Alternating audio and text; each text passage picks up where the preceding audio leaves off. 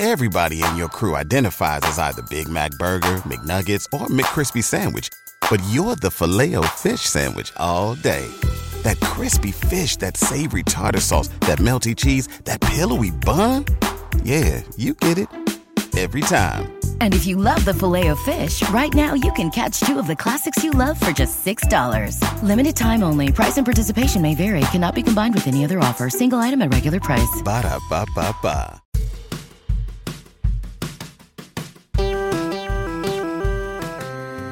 Привет, меня зовут Кристина Вазовский, и это «Провал» — подкаст о ситуациях, в которых что-то пошло не так. Я хочу сказать, что второй или третий или четвертый сезон, я уже не помню какой, э, моего потрясающего подкаста подходит к концу, поэтому мы берем небольшой перерыв, чтобы выдохнуть, чтобы подумать, как сделать подкаст еще лучше. И чтобы ознаменовать этот выход на перерыв, я решила сделать штуку, которую последний раз я сделала около года назад — пригласить близкого для меня человека, человека, который, как мне кажется, чувствует меня в моменте, чтобы этот близкий человек записал интервью со мной. Я это делаю для того, чтобы как-то зафиксировать этот момент, чтобы к нему можно было вернуться. И в последнее время я стала довольно мало говорить о себе в своих собственных подкастах, поэтому, возможно, это вам будет э, интересно послушать. И мой близкий человек в этом подкасте — это... Как тебе вообще представлять? Гриша. Гриша, это Гриша. Вот так вот. Ты можешь так и оставить. Мне кажется, что это вполне себе описывает меня как человека. Я, честно тебе скажу, что я не готовил никаких вопросов, но так как мы с тобой общаемся не очень часто, они у меня всегда есть. Mm-hmm. В смысле, мне с тобой общения, конечно, очень не хватает. Давай начнем с самого банального, потому что, ну, так легче всего же всегда. Ты вспоминаешь то, что у тебя прямо сейчас на уме. Как ты переносишь вот эту изоляцию? Потому что, я не знаю, как ты, но большая часть людей вот примерно твоего возраста как-то прямо чудовищно стонут. А тебя я этого почему-то не вижу. Расскажи. На самом деле я переношу изоляцию замечательно, просто потому что в моей жизни ничего качественным образом не изменилось, а только ушло фома, которое у меня все равно было, то есть вот этот fear of missing out, что я что-то упускаю, а я теперь понимаю, что весь мир живет то, как я всегда жила, поэтому я чувствую себя как бы в три раза аппетитнее, чем раньше. И я говорила недавно об этом со своим психотерапевтом, и мы говорили с ней, в принципе, про жертвы, на которые я иду, работая. Я никогда не думала об этом в контексте, если честно, жертвования. Но я вот поняла, что как раз карантин меня спасает от этого ощущения, что я что-то типа недополучаю или теряю. Ты вообще чувствуешь, что то, чем ты сейчас занимаешься, это твоя работа? Mm, я думаю. Я сижу и думаю. Ну, я понимаю. Да. Просто это для тебя больше работа, или для тебя это больше драйв, или для тебя это все-таки больше воспринимается как хобби, и ты думаешь, что когда-то будет у тебя какая-то другая работа? Ну, давай с конца точно не хобби. Просто у меня нет, как у человека более молодого, чем ты, у меня нет такой жесткой ассоциации с работой, как чем-то негативным. То есть поэтому, когда я говорю, что это моя работа, оно это несет во мне, наоборот, какие-то супер позитивы. Я тебе просто вернула шпильку про возраст, ты понял, да? Да-да, я оценил. Э, да, что э, у меня работа, слово работа не вызывает базово никакой негативной коннотации. Поэтому тут бы я скорее задала себе вопрос, это работа или это lifestyle? Потому что это точно не хобби. И, блин, как было бы проще, если бы я прям искренне считала, что это lifestyle, это сняло бы очень много тревоги, мне кажется, с меня.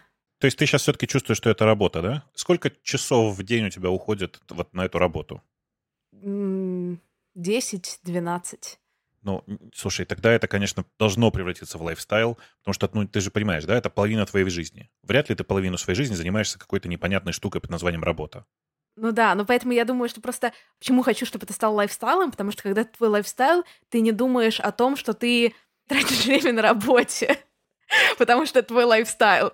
А, вот, и скорее это и есть мой lifestyle, на самом деле, и я даже чувствую это как свой lifestyle, просто есть же такой все равно от общества, я как человек, который очень чувствует всякие, не знаю, то ли тренды, то ли ожидания, то ли, в принципе, просто очень тонко настроен на то, чтобы быть хорошей и хотеть быть хорошей, я все чувствую, что должно быть что-то кроме вот этого моего лайфстайла, там еще какой-то лайфстайл дополнительный, а его довольно мало. Знаешь, мне хочется опять тебе вернуть шпильку про возраст и сказать, что ты просто постепенно стареешь. Чем ближе ты подбираешься к старости, тем больше в твоем лайфстайле будет штук, которые про работу. Причем работа — это же не про деньги. Для тебя ведь работа — это не про деньги, да? Вообще не про деньги. То есть, несмотря на то, что это для тебя успешный год с точки зрения того, что твое основное занятие наконец-то начало приносить тебе какой-то mm-hmm. внятный доход, это все равно не про деньги. Значит, это сто процентов лайфстайл. Значит, это лайфстайл. Мне кажется, тебе очень сильно повезло, ну, и в смысле ты, может быть, это в каком-то смысле заслужила. Теперь вот вопрос, который, э, мне кажется, довольно важным, и который, кстати, мы с тобой никогда не обсуждали. А ты не чувствуешь, что ты в этом месте теряешь что-то в каких-то личных отношениях? Твой, твой лайфстайл требует очень много временных жертв. Это еще один хороший и сложный вопрос, на который у меня нет, на самом деле, готового ответа. Потому что я сейчас много хожу, вот последние прям буквально несколько недель, и думаю об отношениях. Да, именно, ну, в первую очередь, романтических отношениях и там вспоминаю какие-то свои опыты, пытаюсь прислушаться к тому, что мне сейчас э, как бы надо, не надо.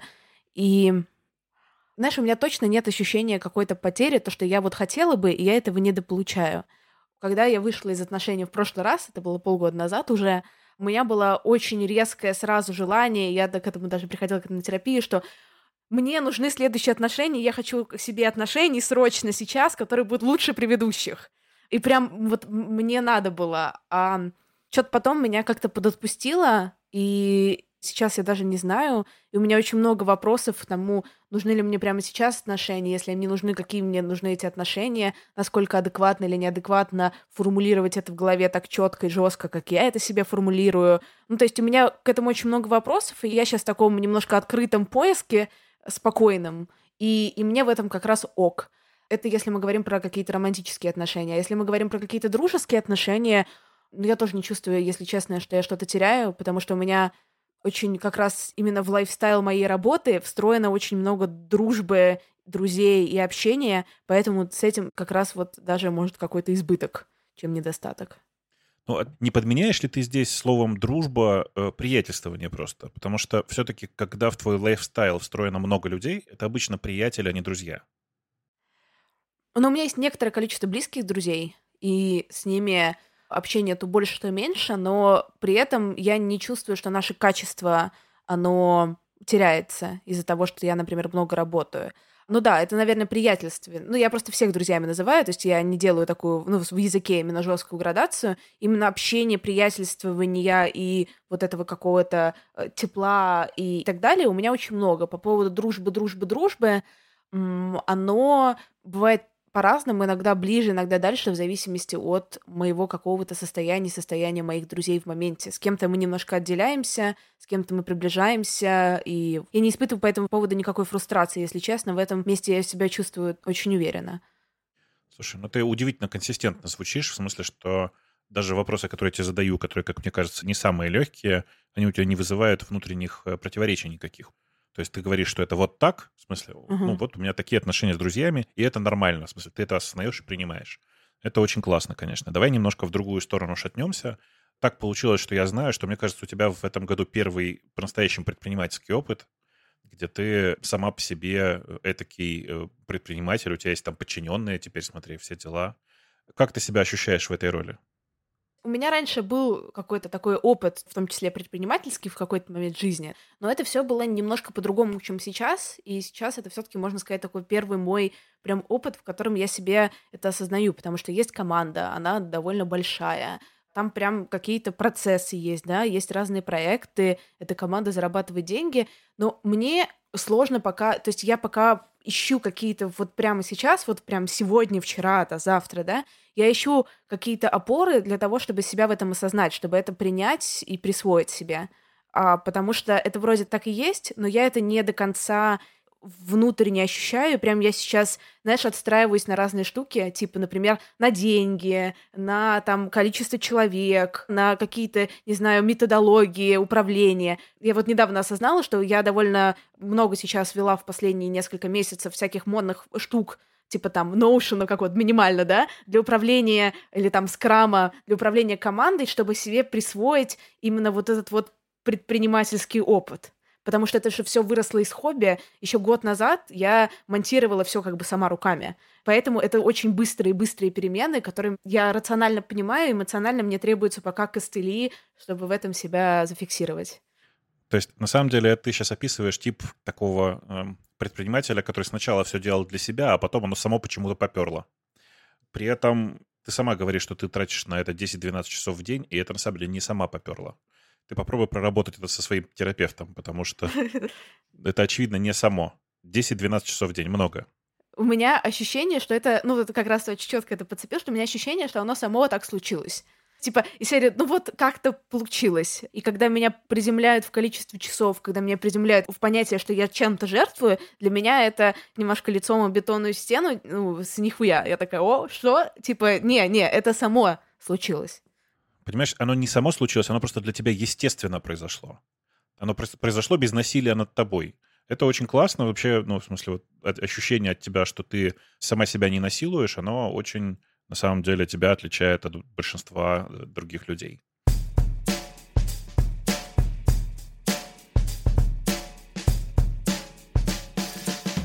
Как э, тебе э, без переездов твоих? Я тебе задавал этот вопрос до этого, и мне на самом деле нравится ответ.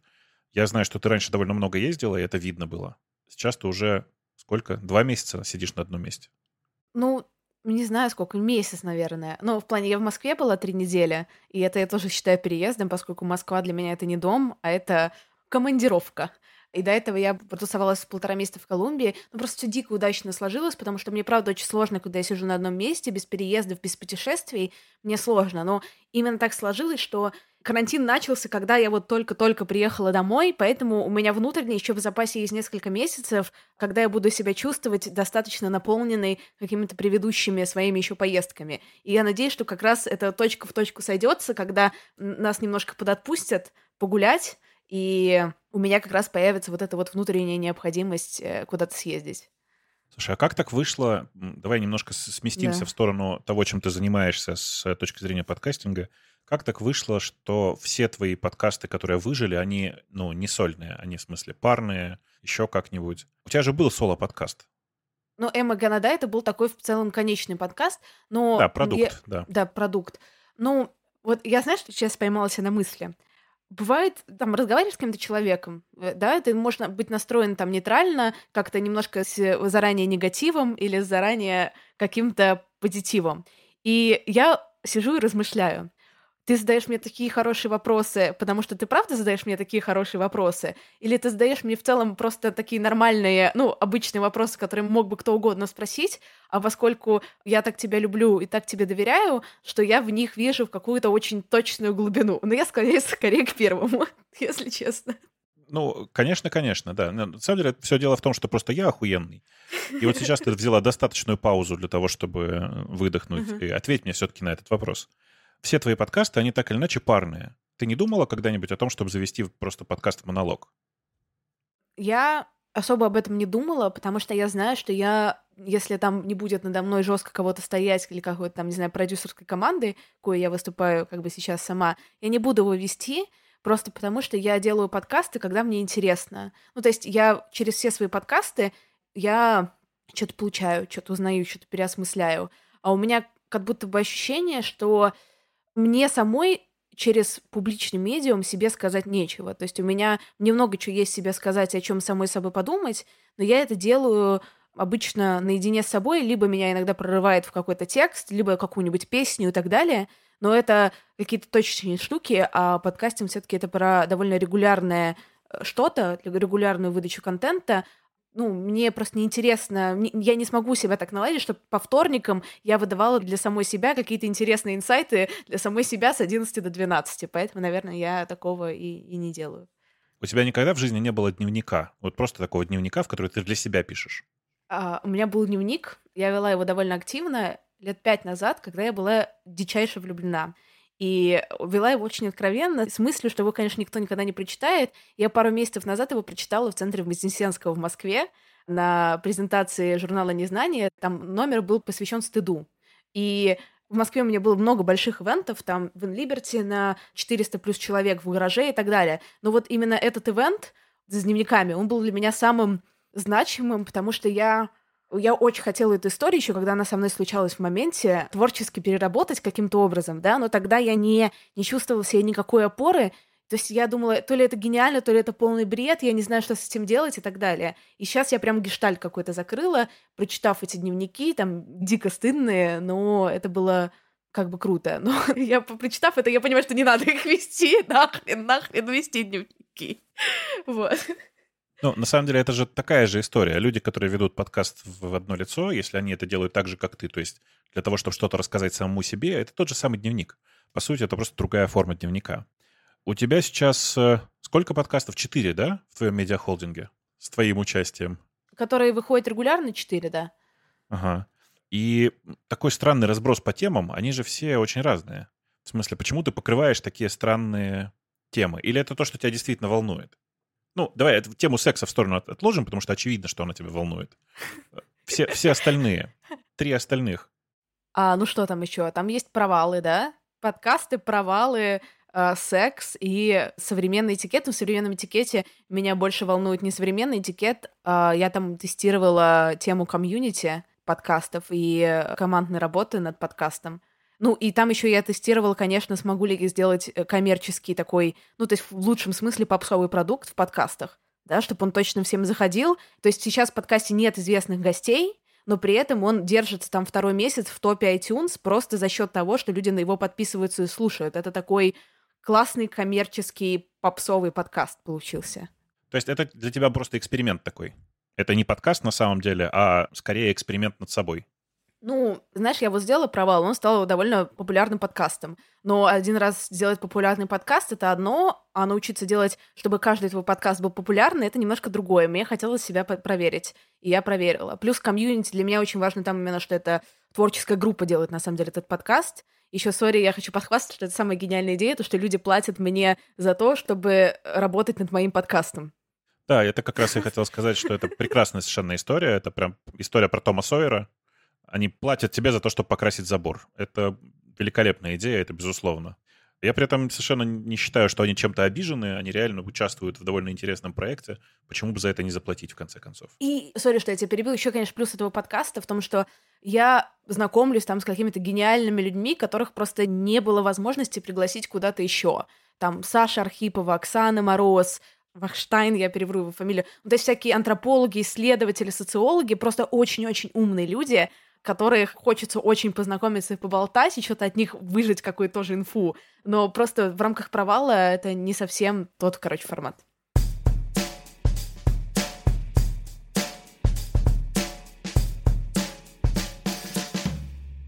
Я, знаешь, э, когда готовился к этому замечательному шоу, прошу прощения, пошел посмотреть, как выглядит твой сайт. И каково же было мое удивление, когда я там не увидел твоих подкастов. Это осознанное действие? Это прям так задумано было? А, да нет, неосознанное действие. Ну, в плане такой, знаешь, немножко вечный туду-лист про то, что нужно всегда доделать, и, и всегда оно, вот этот просайт где-то оказывается в еще, короче, каком-то списке после чего-то еще более важного. Просто, видишь, сейчас это выглядит, как будто бы ты ушла целиком в инфобизнес, угу. прям с головой, а подкасты отодвинулись куда-то в сторону. При этом подкасты продолжают выходить, вот закончился сезон провала, продолжает идти твой подкаст про секс. Совершенно непонятно, как, как это сочетается в твоей голове. Но мне кажется, что люди, моя аудитория, она в курсе. Моя аудитория, мне кажется, э, целевая, она, ну, либо слушает мои подкасты, и в подкастах я постоянно что-то разговариваю про то, что, ну, выходят новые подкасты и так далее. Плюс они подписаны на меня в Инстаграме или в Телеграме, и там э, очень много-много анонсов новых выпусков, и относительно, ну, не такое большое количество инфобизнесовых каких-то штук. Хотя, ладно, инфобизнесовых штук там все равно много, но видно, что я регулярно фигачу подкасты. Но сайт мы поправим.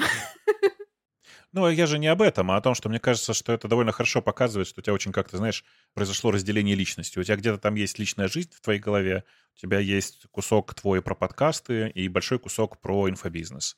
И вот в том куске, где инфобизнес, ты, видимо, ну, я не знаю, бизнесмен, как это, наверное, вот так можно назвать? Бизнесвумен. Ну, хорошо, бизнесвумен, да. Это не очень привычное мне слово, но тем не менее. В той части, где подкасты, ты шоу-мен, в смысле шоу-вумен, и, видимо, где-то там в личной жизни ты еще отдельно man, в смысле woman. Вот эти три раздельных э, с, вне, с точки зрения внешнего наблюдателя личности, они друг с другом не ссорятся? У тебя нет ощущения, что что-то начинает перевешивать другое? Ты понимаешь, да, о чем я спрашиваю? Да, угу, понимаю. Записывала я какое-то время назад выпуск «Провала» с Данилой Антоновским. И мы там подняли тему, что я про себя это вот как-то осознала какое-то время назад, не знаю, в разговоре с ним или до этого, что есть какая-то Кристина А, какая-то Кристина Б, ну или там Кристина А, Кристина А плюс Б, Кристина А плюс Б плюс В, вот какой-то, ну, короче, разный очень, на самом деле, человек, который очень по-разному может выглядеть. И что я показываю какие-то свои разные стороны э, разным людям. И он как-то поставил это под вопрос, насколько это адекватно, вот, условно. Ну, не то, что адекватно, понятно, что все адекватно, но насколько это оптимально, не знаю, здорово, whatever. И оптимально, наверное, вот, оптимально хорошее слово. Я вот не знаю, у меня, правда, есть такое, как будто бы внутреннее много, то есть не то, что много, но несколько понятных сторон. Насколько они между собой конфликтуют или не конфликтуют, это скорее про то, какая мне более интересна вот прямо сейчас. И тогда мне интереснее ее репрезентировать, наверное, больше. Я не знаю даже, как тебе ответить, потому что конфликтуют они... Я не скажу, что они конфликтуют, вот, но то, что их какое-то количество, и они довольно разные, и по-разному себя проявляют, это точно. А во внешности твоей ты обратила внимание, что ты довольно сильно поменялась внешне за прошедший год? Да, на самом деле я еще, знаешь, обращаю внимание, как я меняюсь с точки зрения, когда, например, я в России, в Москве, и когда я в Лондоне. Это тоже абсолютно... Ну, короче, в Москве я выгляжу гораздо лучше и моднее. Просто в Лондоне, видимо, поскольку я сижу, правда, никуда не выхожу из дома, как бы по факту работы, когда не было карантина, но у меня там было там два ужина с кем-нибудь в неделю. Но в целом здесь просто не нужно ни перед кем выпендриваться, поэтому я ношу одну и ту же одежду каждый день. Какую-нибудь там футболку и джинсы. И э, в Москве я, конечно, вот сейчас была в Москве, я там, у меня было ограниченное количество комплектов, потому что я все-таки приехала на несколько недель, но я наряжалась вот так вот. И чувствовала себя в этом очень органично, то есть мне прям хотелось, и я классно себя чувствовала и выглядела как будто бы классно. А здесь ну, я тоже хорошо себя чувствую, как будто классно выгляжу, но совсем по-другому, например. Вот у тебя такое различие. Ну, ты, конечно, отлично выглядишь, но я имел в виду другое. Вот смотри, ты и внешне довольно сильно за год поменялась, и то, чем ты занимаешься, довольно сильно поменялось, потому что появился э, этот самый инфобизнес твой и все, что с этим связано. А что не поменялось? Вот есть какой-то кусочек, который ты чувствуешь, что он такой же, как э, год назад? Знаешь, вот как раз, когда мы с тобой виделись э, вживую в Москве в последний раз, у меня там был довольно мощный по ряду обстоятельств инсайт, что, ну, короче, инсайт такой, в каких-то обстоятельствах отличных от обычных, от рутинных, у меня вот это все, то, что связано про подкастинг, все вот это вот инфобизнес, бизнес, подкастинг, знаешь, вот все-все-все, оно срезается просто в моменте, просто, знаешь, через секунду. Короче, если отвечать на твой вопрос, понятно, что очень много чего на самом деле осталось, и что какие-то там изменения, знаешь, во внешности, в прическе, в килограммах, туда в плюс или в минус, э, вроде деятельности, в названии проектов — это на самом деле как будто бы не так все важно. Из важного, что изменилось, наверное, какого-то принципиального, раньше мне казалось, сейчас прозвучит вообще, конечно, вообще не скромно, но раньше мне казалось, что у меня крутые идеи, но я в этом очень сильно сомневалась. Я как будто бы рожала какие-то гениальные штуки, но я при этом абсолютно не понимала, это только в моей голове, это типа шедевр, условно говоря, да, или еще в чей-то. И обстоятельства жизни были, такие, что не было никакой возможности это протестить. Сейчас сравню себя с Ребрандом. Подождите. Так вот, если бы мы увидели какого-нибудь Рембранта, сидящего на улице со своими картинами, смогли бы мы в контексте улицы, рядом помойки и э, магазина все по 30, понять, что это гениальный художник или нет. Обстоятельства жизни моей были такие, что, конечно, мне то, что я придумывала, казалось всегда очень прикольным, но я абсолютно не могла понять, а так ли это на самом деле. А сейчас обстоятельства моей жизни такие, что что бы я ни придумала, это считается сразу как какая-то гениальная идея, даже если это не очень не всегда так. Вот. И это, конечно, очень прикольно когда я могу любой, любую фантазию в своей голове взять и реализовать и убедить других людей, что это обязательно нужно реализовать, и чтобы они в нее сами искренне поверили и поверили, что это может сработать. Иногда это не работает, иногда это работает, и, ну, вот это вот удивительно. Это самое важное, что изменилось. А что не изменилось, не изменилось, на самом деле, очень многое, и Я думаю, что как раз вот в этом смысле очень круто то, что у меня осталось довольно много друзей, которые знают меня довольно много лет, и за счет того, что наш контакт и наша любовь и наша близость никуда не девается, можно понять, что все-таки не все преломилось вот так вот. Ты не спрашивала у своих друзей, нет ли у них ощущения, что ты звезду поймала? А, давай даже э, с другой стороны зайдем. Не мучает ли тебя слава? Я спрашивала у своих друзей, не кажется ли я им, что поймала я звезду. Вообще, это сложный вопрос на самом деле, потому что я тут недавно у своего психотерапевта спросила, мне интересно, а не мудак ли я? Вот. И это такой был интересный, хороший вопрос, на самом деле, для размышления. Ты знаешь, даже дело не в звезде, потому что, конечно, ну, никакой какой-то глобальной звездности-то нет. Меня больше волнует вопрос, который я тоже много кому уходила и задавала недавно из каких-то людей для меня значимых, либо чему мнению я доверяю, эм, про то, что я очень занята, э, это нормально, что я такая занятая. То есть мне нравится быть такой занятой, Короче, вот я как будто бы правда занятая, но на самом деле я такая занятая. Почему условный как бы Гриша, да, почему Гриша может присылать мемчики и отвечать мне на мои какие-то э, дурацкие сообщения, да, а почему у меня на это нет времени? Ну, то есть не зазвездилась ли я с точки зрения того, что я вот такая вот как бы занятая девчонка? Как-то так. Это вот скорее тот вопрос, который меня волновал. Но друзья твои говорят, что все в порядке. Кстати, я больше обсуждала это не с друзьями, я обсуждала больше с какими-то такими моими бизнес-приятелями. И они сказали, что это нормально. Я тебя просто приводила в пример как раз, да, как пример для подражания. Вот. И они сравнили тебя с Илоном Маском и сказали, что тебе уже можно. Вот. Это, конечно, очень мило с их стороны. Ну, допустим, ладно. Я надеюсь, что я сильно лучше, чем Илон Маск. Я не собираюсь на Марс. Вот, да. Понятно, понятно. На самом деле, ты, конечно, не производишь впечатление суперзанятого человека, но я думаю, что это просто погрешность меня. В смысле, на мои сообщения ты реагируешь. Да, я просто на твои сообщения всегда реагирую очень быстро.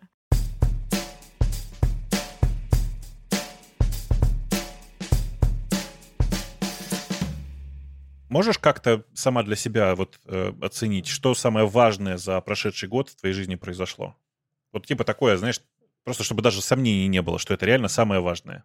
Ты имеешь в виду с точки зрения работы или с точки зрения всего? Вообще нет. Вообще просто с точки зрения всего. Вот самое важное, что в твоей жизни произошло за прошедший год. Если бы тебе нужно было просто один конкретный какой-то факт из прошедшего года. Блять, это сейчас будет самый приземленный факт на свете.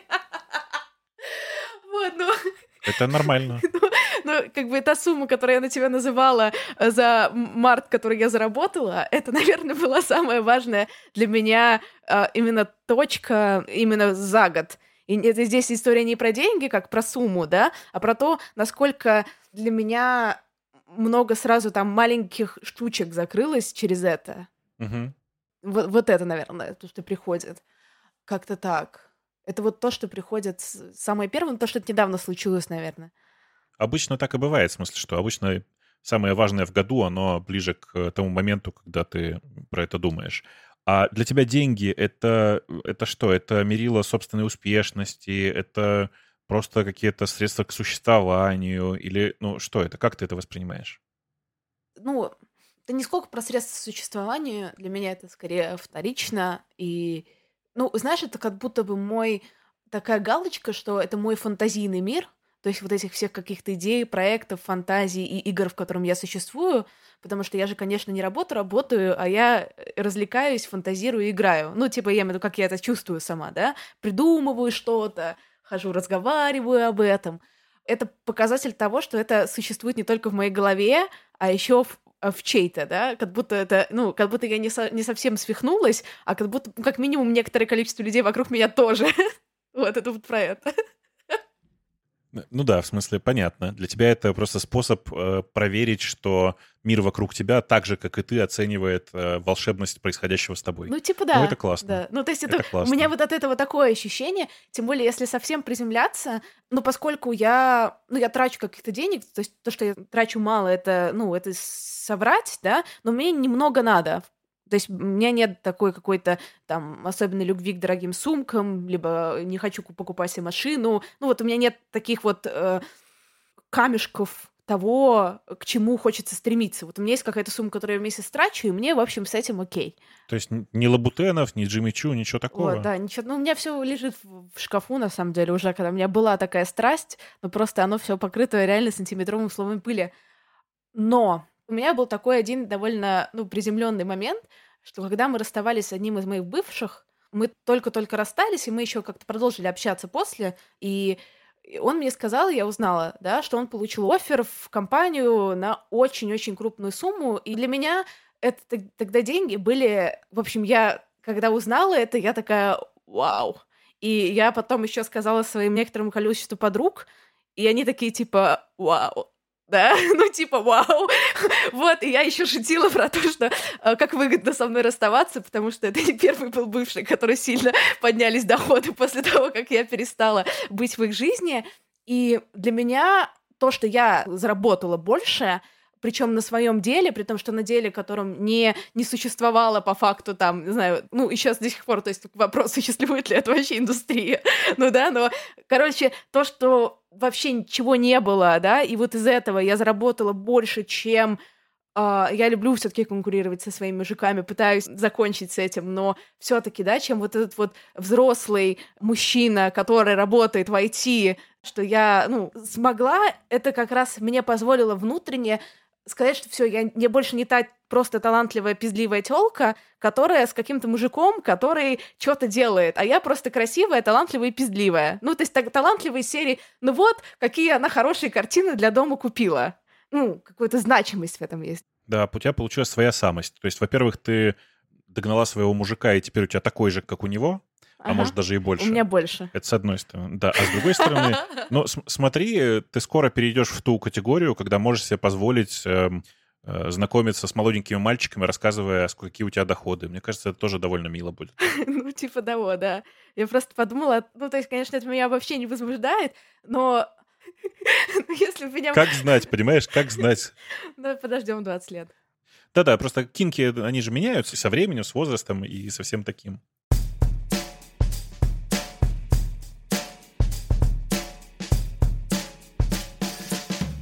Вопросу о кинках. Ты долго, мне кажется, сомневалась, долго собиралась, но теперь у тебя есть подкаст про секс. Тебе тяжело это дается? В смысле, говорить про это тебе тяжело дается, особенно вот такое на публику? Мне об этом дается исключительно легко и с таким большим удовольствием, что это пугает. Ну, размер удовольствия это, конечно, очень важно, безусловно, с таким большим удовольствием. Ты не боишься последствий? В смысле, у тебя нет ощущения какого-то опасения э, избыточной откровенности? Это нечестно задавать мне такой вопрос, потому что я к тебе с ним приходила неделю назад. Блин, я не знаю. Ну, то есть, просто для меня этот подкаст про секс, с одной стороны, это, конечно, тоже спродюсированное шоу, то есть там есть какие-то законы жанра, это как-то работает и так далее. Но с другой стороны, для меня это такая отдушина, и мне так в нем хорошо и весело, и легко, что я не могу от этого удовольствия отказаться. Ну, я просто решила для себя делать вид, что я как человек секс-позитивный, что я этим подкастом продвигаю идею секси-фаундеров и то, что сексуальность... Здесь женщина может быть сексуальной, но при этом она может быть э, каким-то типа бизнес-вумен и предпринимательницей, и при этом серьезным человеком и так далее. На самом деле, если серьезно, я рада, что это не первый мой подкаст, потому что я как будто бы сделала себе имя, репутацию где-то еще, и теперь это один из моих проектов. То есть есть Кристина Вазовский, а не есть девочка, которая делает секс-подкаст, потому что это была моя первая, самая, конечно, идея про подкаст про секс. И я все таки рада, что это так. Но при этом сейчас у меня... У меня есть вопросы по поводу, насколько это дальновидно или недальновидно, у меня нет на них ответов. Но пока, короче, жизни покажет, что нет, недальновидно, хотя уже поздно в любом случае, то буду делать. То есть на самом деле у тебя нет особенных каких-то переживаний по этому поводу? И ты себя чувствуешь достаточно раскованно. Это, на самом деле, довольно ну, понятно и довольно, как мне кажется, честно. Тем более, что ты его делаешь вдвоем и всегда можешь свалить на все на мужика. Да, это отлично, это просто жизненная стратегия, как бы. Я, знаешь, я феминистка, дело не в этом, я просто мразь. Ты стала больше или меньше феминисткой за прошедший год? Я стала большей феминисткой, но феминисткой Короче, я опишу это все в метафоре. Я, с одной стороны, стала больше феминисткой, а с другой стороны, я немножко подуспокоилась. можем это обрисовать в рамках э, моего опыта отношений и моего взаимодействия с мужчинами. Что сначала я принцесса, свози меня на Бали, заплати за меня в ресторане, я королева, как бы ты мужик, ты плати. Да? Шаг номер один. Шаг номер два. Нет, я плачу за себя сама, 50 на 50, убери свой кошелек, да, я сама могу. Сейчас хочешь заплатить, заплати, я сэкономлю, деньги не лишние, куплю себе что-нибудь еще, потом я заплачу, если хочешь. Ну, деньги и деньги. То есть я просто подуспокоилась, мне кажется. Мне кажется, это просто стало сильно проще относиться к деньгам, и отсюда у тебя такой э, пример конкретный про деньги.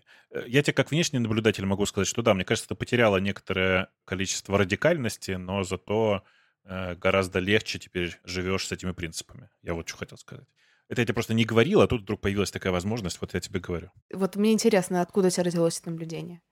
Ну, я же довольно много, в смысле, с тобой как-то общаюсь, как-то пересекаюсь, и, знаешь, в большинстве религий наиболее ярко горят и наиболее непримиримы к другим религиям неофиты, люди, которые только-только в религию пришли. И такая же история с почти любой такой вот как бы социальной религией, такой как, э, например, такой как феминизм. И, ну, в прошлом году, когда я тебя видел и пересекался с тобой на эти темы, было ощущение, что оно внутри тебя, может быть, еще не очень плотно осело, но у тебя еще горит, и ты готова как бы жечь глаголом сердца людей. Жечь глаголом белых гетеросексуальных мужчин. Ну, это безусловно так, хотя на тему расизма мы еще не говорили. А в этом году, мне кажется, тебе стало как-то сильно проще, сильно понятнее и просто сильно комфортнее в себе самой. Вообще, надо сказать, что это же не принято так, надо тебе вопросы задавать. Но я тебе хочу сказать, что ты за прошедший год стала сильно более цельным, что ли, человеком. Ну, в смысле, ты похожа на человека, который наконец-то реализовался. Вот какая история. Ну, ну, в общем, так и есть. Что там говорить-то?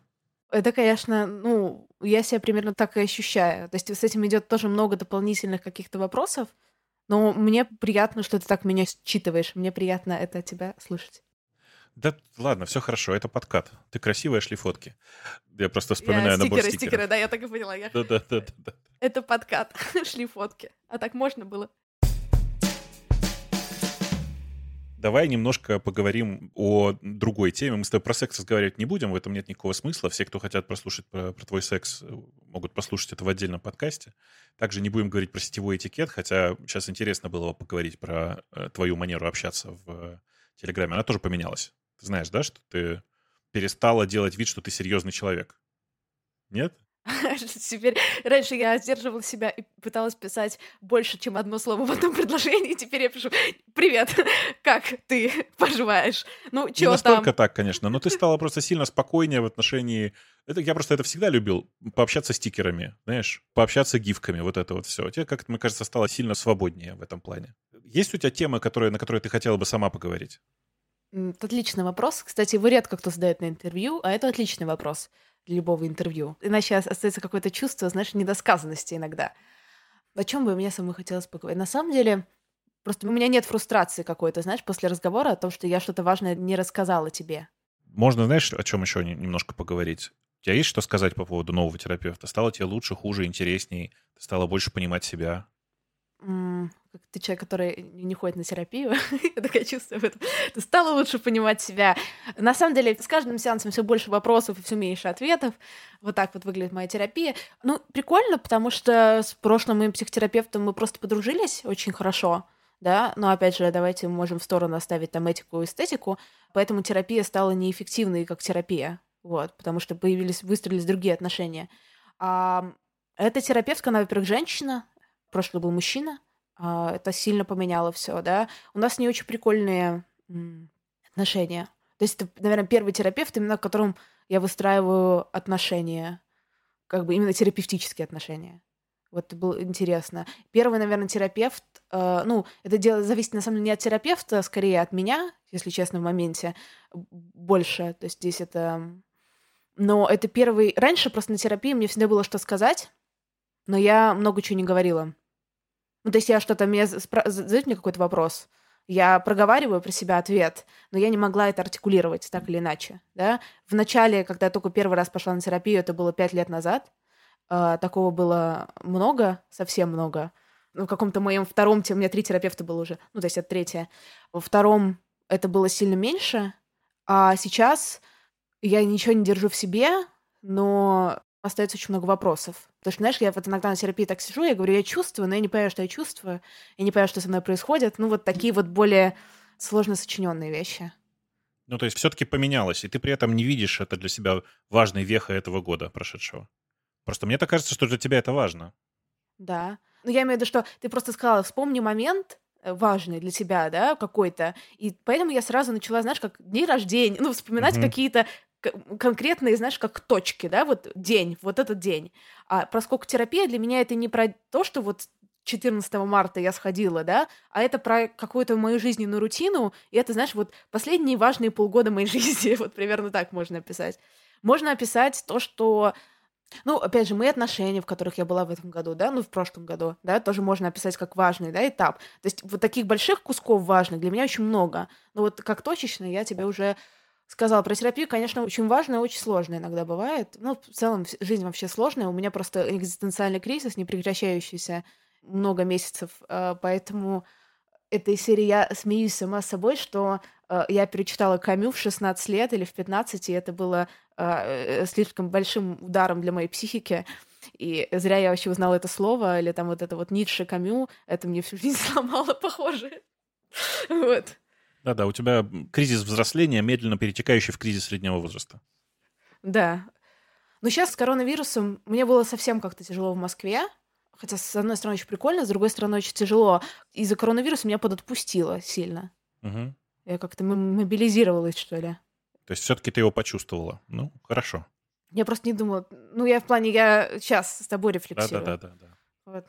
Что мне это показалось, что оно тебя все равно зацепило каким-то очень странным образом. Но очевидно, что задавать тебе этот вопрос первым, это же, ну, как бы вброс такой был. А сейчас ты это просто чувствуешь, что хоть немножко разговорилась. Это, мне кажется, сама почувствовала, что все-таки у тебя это зацепило.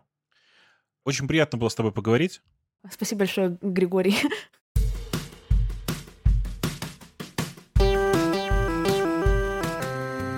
С вами была Кристина Вазовский, и это был «Провал».